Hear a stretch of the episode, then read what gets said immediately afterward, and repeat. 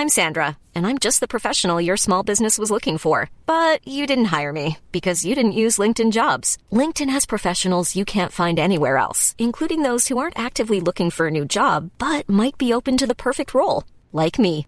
In a given month, over seventy percent of LinkedIn users don't visit other leading job sites. So if you're not looking on LinkedIn, you'll miss out on great candidates, like Sandra.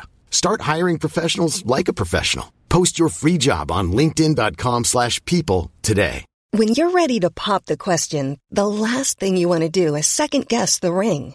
At Blue Nile dot com, you can design a one-of-a-kind ring with the ease and convenience of shopping online. Choose your diamond and setting. When you find the one, you'll get it delivered right to your door. Go to Blue Nile dot com and use promo code LISTEN to get fifty dollars off your purchase of five hundred dollars or more. That's code LISTEN at Blue Nile dot com for fifty dollars off your purchase.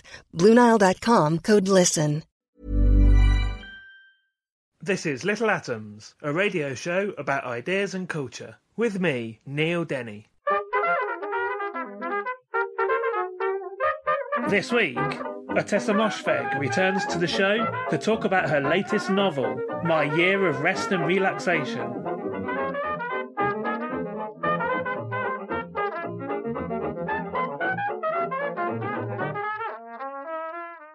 Ottessa Moshfegh is a fiction writer from Boston. She was awarded the Plimpton Prize for her stories in the Paris Review and granted a creative writing fellowship from the National Endowment for the Arts. Her first book, the novella McGlue, was recently published by Vintage, and you may recall us talking about that novella as well as her short story collection Homesick for Another World on a previous Little Atoms. Her novel Eileen was awarded the twenty sixteen PEN/Hemingway Award and was shortlisted for the Man Booker Prize. Ottessa's latest novel is My Year of Rest and Relaxation, which we're going to talk about today. Ottessa, welcome back to Little Atoms. Good to be back. How would you describe this book? It's a novel.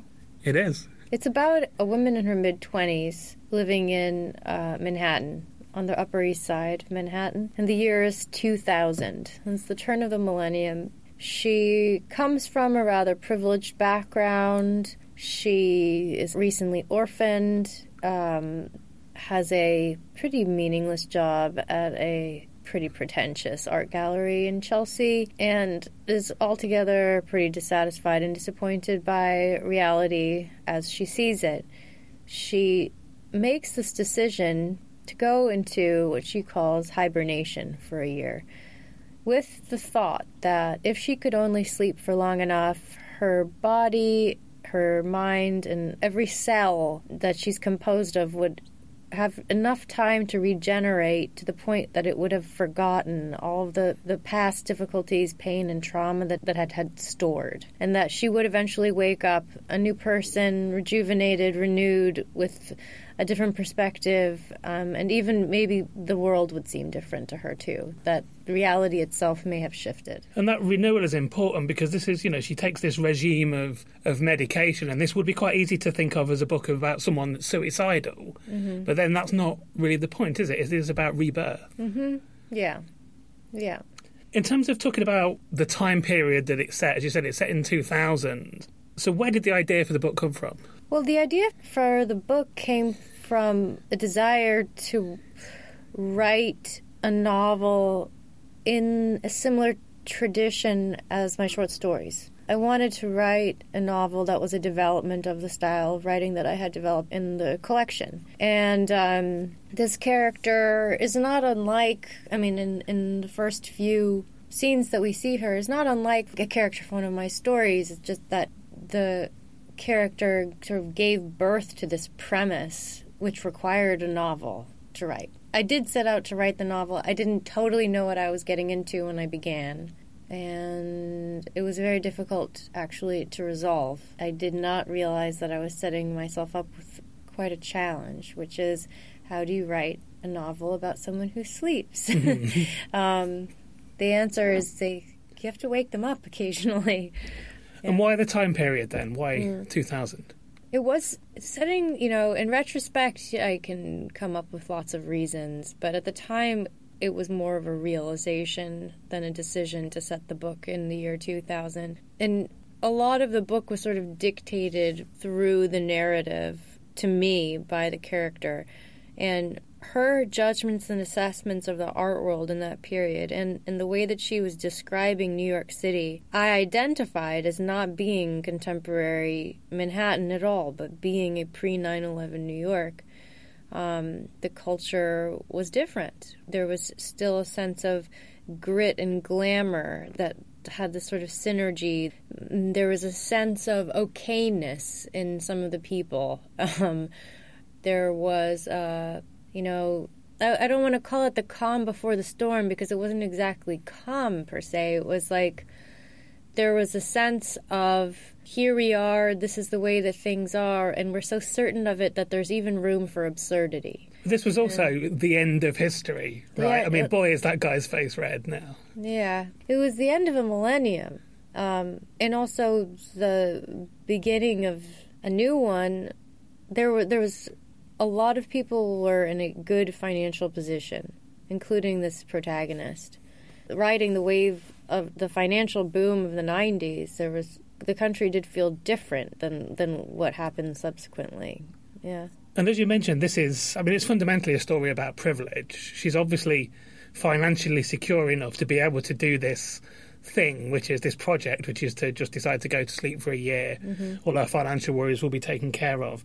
And obviously privilege is a conversation of, of now. You know, this is make, makes this, seem, this book seem very current because this is clearly a sort of hot political thing at the moment, the idea of privilege. Well, it's interesting what gets projected onto a project, you know, because at the time I didn't think, oh, I would like to write a book about privilege.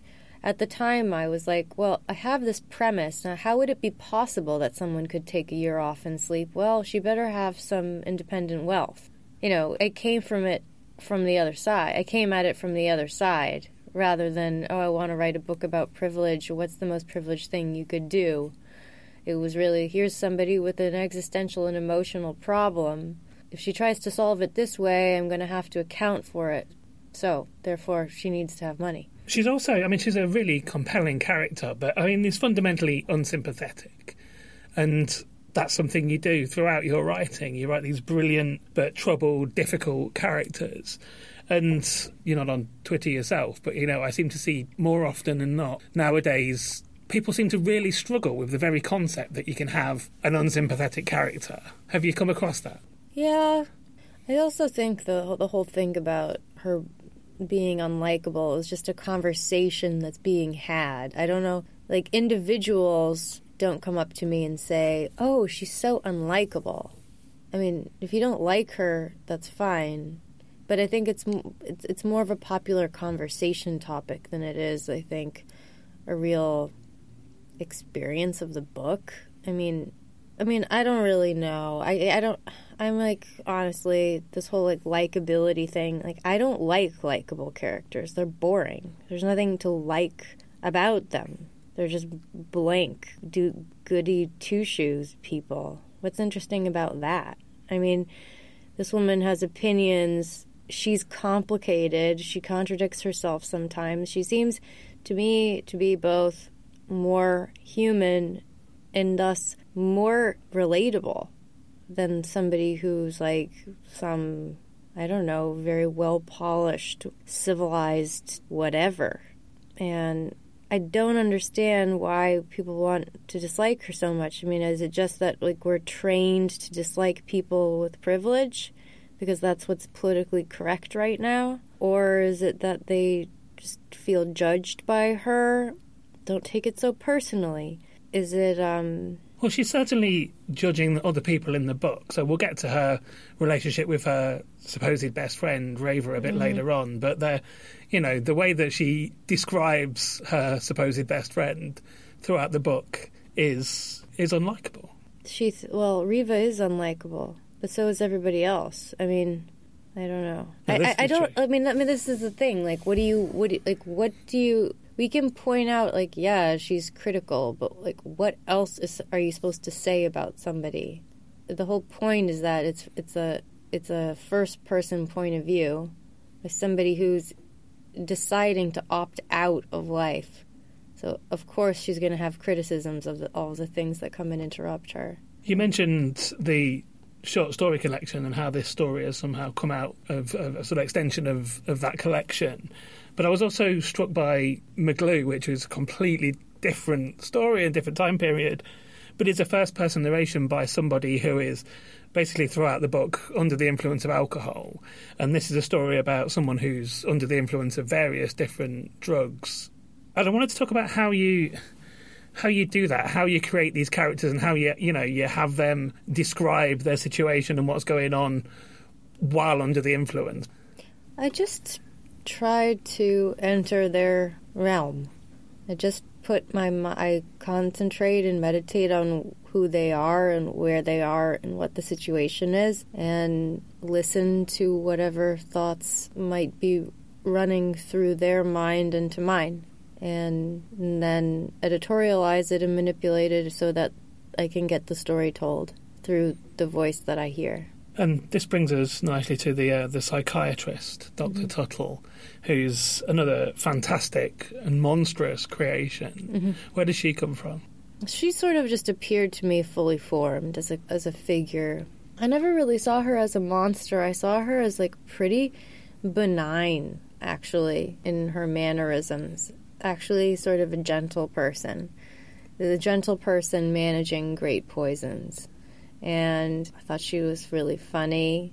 She was quirky in a way that was unpredictable but also made total sense to me. And, um, like, a wonderful comic relief. Mm-hmm. Um, and, and she also added an important element to the book that I thought w- was sort of the solution to its own self-seriousness, which was an element of the fantastic. I mean, th- this isn't a book that's pretending to be nonfiction. I mean, this is a... There, there's an element of... Um, I don't want to say it's, like, surreal, but you do have to suspend your disbelief in order to, you know, ingest the book. And she is. She's really funny. And, in fact, this, this book is. I mean, it, it, we might sound like we're talking about a book that's a quite grim subject matter, but it's really funny. Mm. It, it is... really funny. And I heard, um, I'm not sure what it was, it was another podcast, but David Sedaris mentioned your book and how much he likes your work and described you your writing as funny in a way that the person that's writing it doesn't necessarily know that they're funny. What is, what do you think that means? Does that sound right to you? I think he doesn't know me very well.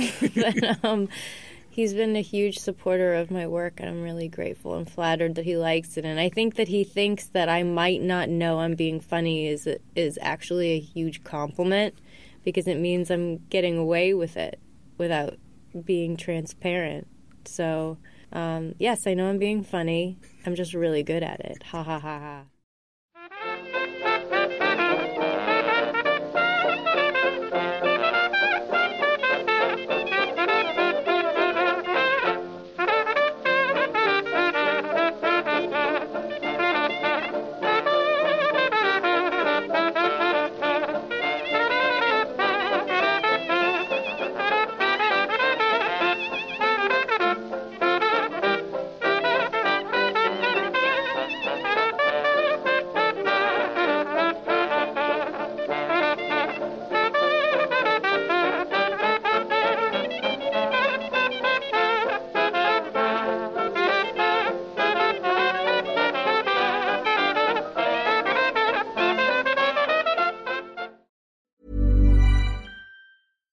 If you're looking for plump lips that last, you need to know about Juvederm lip fillers. With Juvederm Volbella X C and Juvederm Ultra X C, your lip look, whether it's subtle or bold, can last up to one full year with optimal treatment and no additional maintenance. Find a licensed specialist and see if it's right for you at Juvederm dot com today. That's J U V E D E R M dot com. Add fullness to lips in adults over twenty-one with Juvederm Volbella X C or Juvederm Ultra X C. Do not use if you have severe allergies or a history of severe allergic reactions, or if you're You're allergic to lidocaine or the proteins used in Juvederm. Tell your doctor if you have a history of scarring or taking medicines that decrease the body's immune response or that can prolong bleeding. Common side effects include injection site redness, swelling, pain, tenderness, firmness, lumps, bumps, bruising, discoloration, or itching. As with all fillers, there's a rare risk of unintentional injection into a blood vessel, which can cause vision abnormalities, blindness, stroke, temporary scabs, or scarring. For full important safety information, visit Juvederm dot com.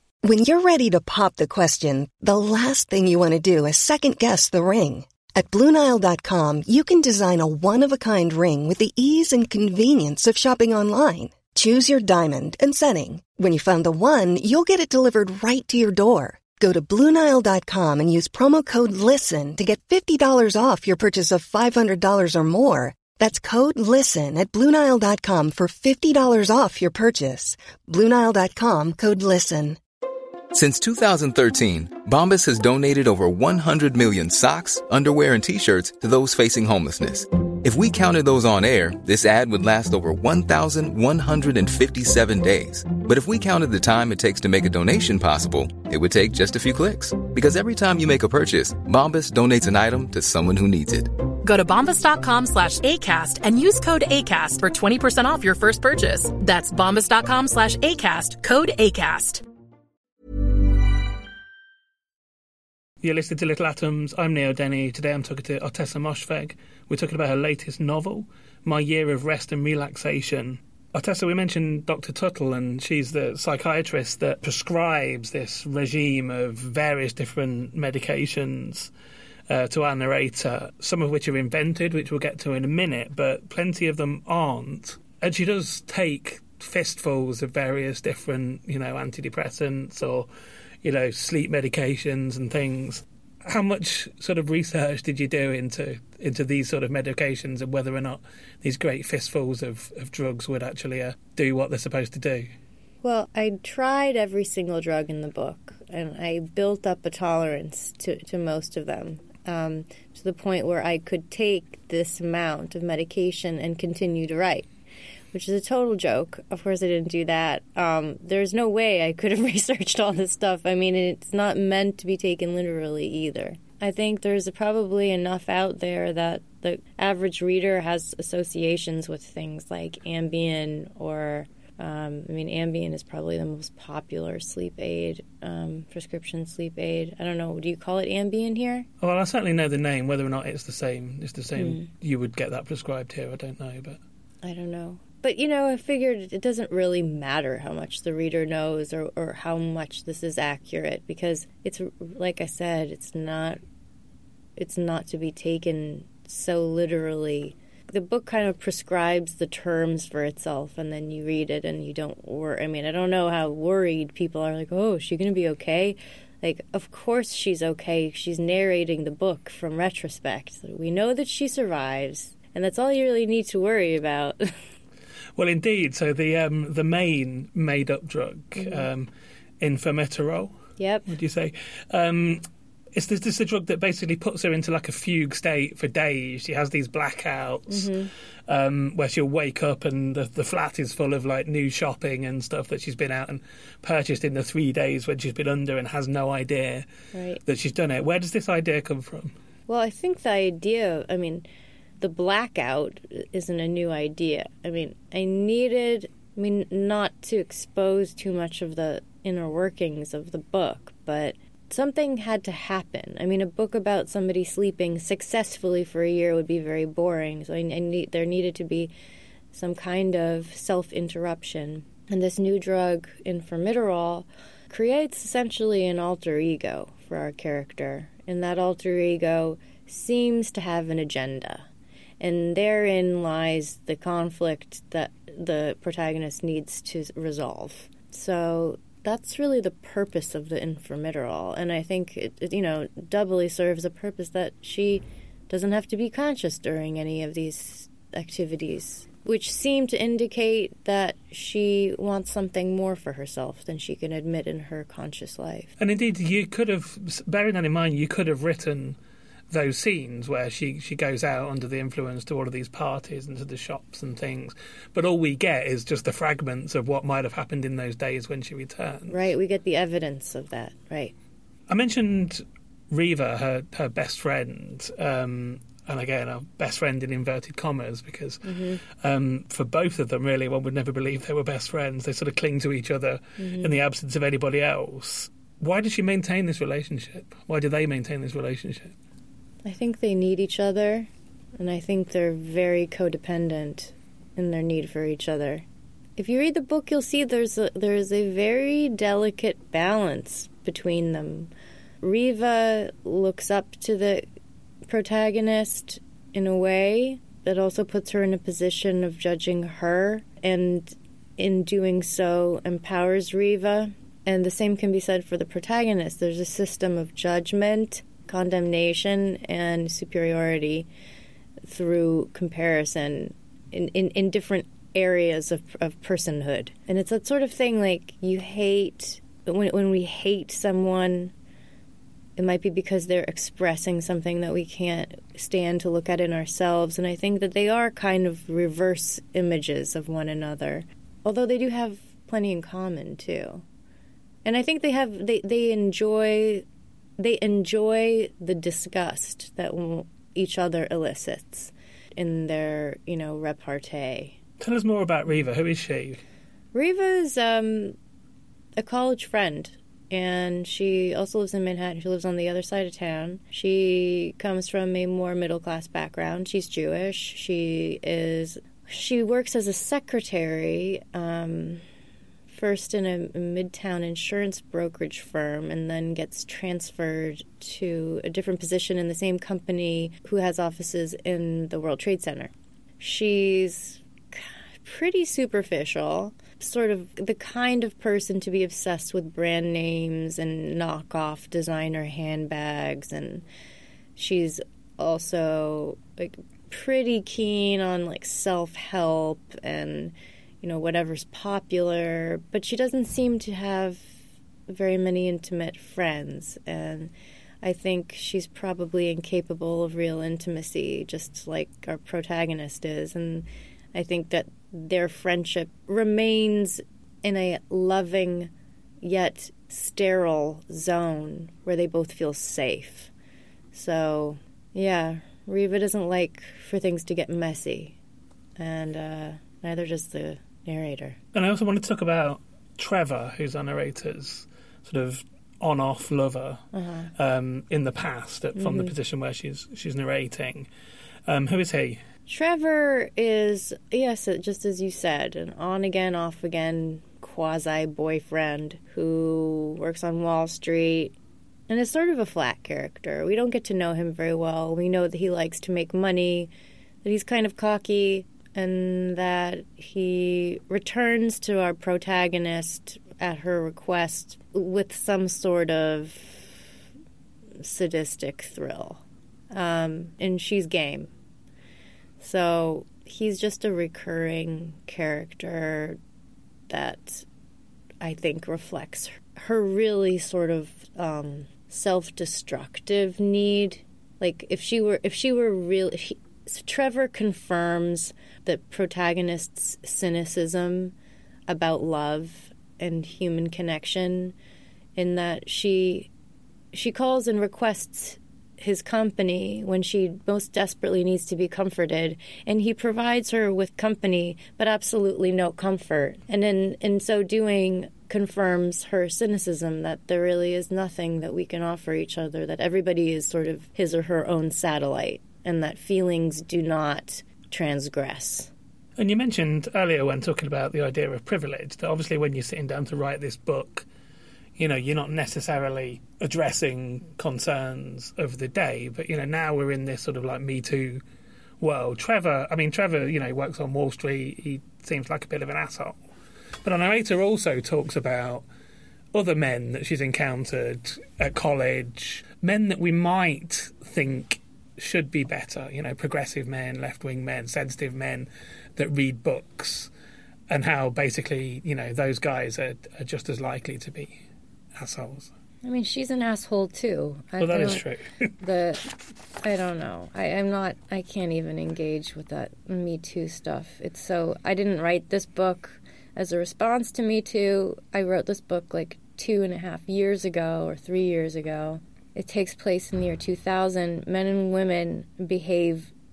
Men and women in their early twenties are idiots, and they don't know how to have respect for each other or themselves, oftentimes when it comes to sex, because it's new new to them, and we've all been poisoned by a totally pornographic culture that thinks that you know, up until like six months ago, every movie, T V show, et cetera was like, it's cool to be a womanizing asshole. Like, that means you're, like, big, strong man.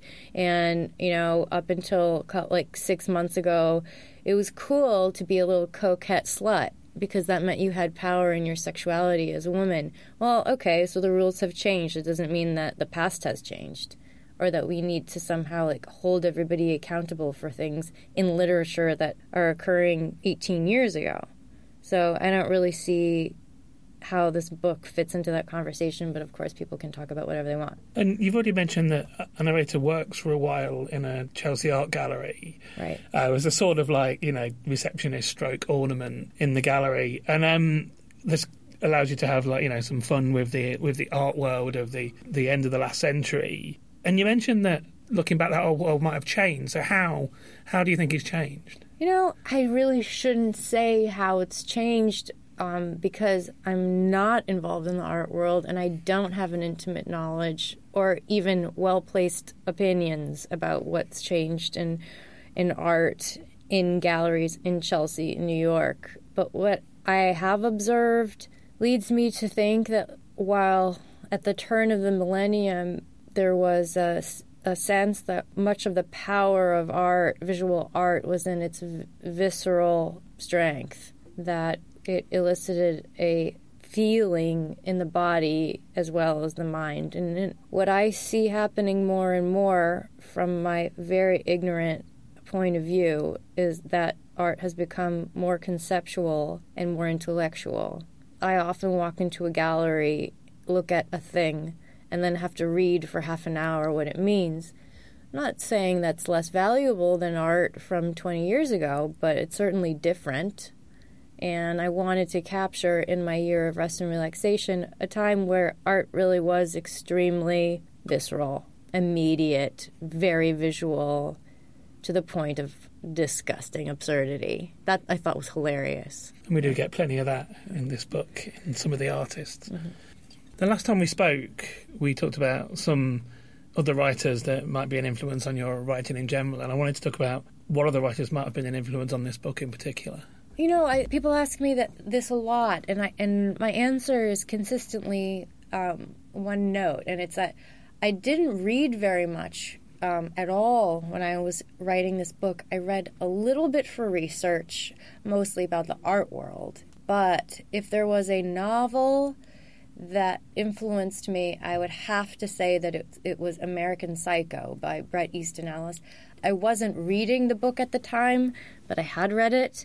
And I kept it as a reference point for myself to help me understand the distance between myself as the author and my character as my narrator, so that I could manipulate my narrator without losing her sense of authenticity in the voice. Yeah. It's funny because I immediately thought of American Psycho, but didn't really want to say that because it seemed too obvious. But yeah, you can definitely see its influence in this book, I think. I mean, it's really obvious why I would think of it, too. I mean, it's a, you know, American Psycho is in a different, takes place in a different period in New York, but it is, you know, a sort of a satire of the city and the culture, especially to do with the moneyed parts of culture. I mean, I, when I pictured Trevor, I would almost picture Patrick Bateman, even though Trevor really isn't a murdering psychopath at all. But he might dress like like that. Yeah, I mean, and I and I just I I loved how far he pushed that character. That was really inspiring. I think Alice is a, a writer that I don't I would never compare my work to, but who, who I I think is so peculiarly genius that reading, like, I just reread uh, Less Than Zero. And it just, I just find him t- so different from anyone else, and really astonishing. I really love, I really, really admire his work. And then just one thing from me, and then I'll, I'll get you to read some if you would. Oh, what, yeah. What are you going to be working on next? I'm working on a new novel at very early stages, so um, not much to report yet. I'm really just doing research, but it's narrated by a ghost. So it isn't, I'm not setting out to write uh, comedy. It's a little, it's a little bit more of a serious and, and historical novel takes place um, the turn of the last century, about a, a young Chinese woman who immigrates to California during the Chinese Exclusion Act, so she has to do so in drag and then live as a man with much difficulty in San Francisco, in a fictionalized San Francisco in the early nineteen hundreds. So um, it's sort of a saga, and um, I haven't written it yet. Well, it sounds amazing. Thanks. Can I get you to uh, yeah. read? Riva had an interesting method of mixing her drinks. After each sip of Diet Mountain Dew, she'd pour a little Jose Cuervo into the can to take up the space her sip had displaced, so that by the time she finished, she was drinking straight tequila. It was fascinating to me. I caught myself imagining the ratio of, of Diet Mountain Dew to Jose Cuervo in that can, what the formula would be to measure it sip by sip. I'd studied Zeno's paradox in high school algebra, but never fully understood it. Infinite divisibility, the theory of having, whatever it was. That philosophical quandary was exactly the kind of thing Trevor would have loved to explain to me.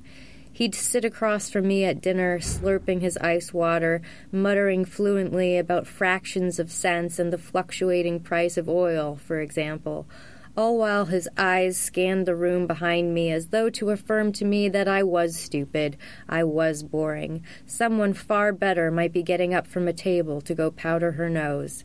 The thought stung. I still couldn't accept that Trevor was a loser and a moron. I didn't want to believe that I could have degraded myself for someone who didn't deserve it. I was still stuck on that bit of vanity, but I was determined to sleep it away.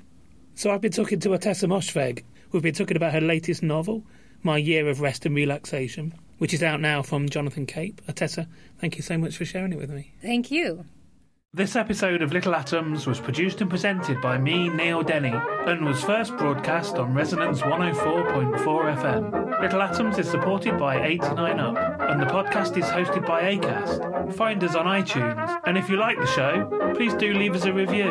You can find old interviews, new journalism and more on our website little atoms dot com. Thanks for listening.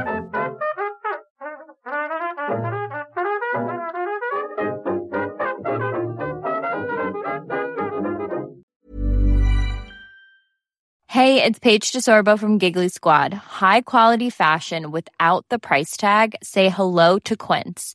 I'm snagging high-end essentials like cozy cashmere sweaters, sleek leather jackets, fine jewelry, and so much more. With Quince being fifty to eighty percent less than similar brands. And they partner with factories that prioritize safe, ethical, and responsible manufacturing. I love that. Luxury quality within reach. Go to quince.com slash style to get free shipping and three sixty-five day returns on your next order. Quince.com slash style. Planning for your next trip? Elevate your travel style with Quince. Quince has all the jet-setting essentials you'll want for your next getaway, like European linen, premium luggage options, buttery soft Italian leather bags, and so much more. And is all priced at fifty to eighty percent less than similar brands. Plus, Quince only works with factories that use safe and ethical manufacturing practices. Pack your bags with high-quality essentials you'll be wearing for vacations to come with Quince. Go to quince.com slash pack for free shipping and three sixty-five day returns.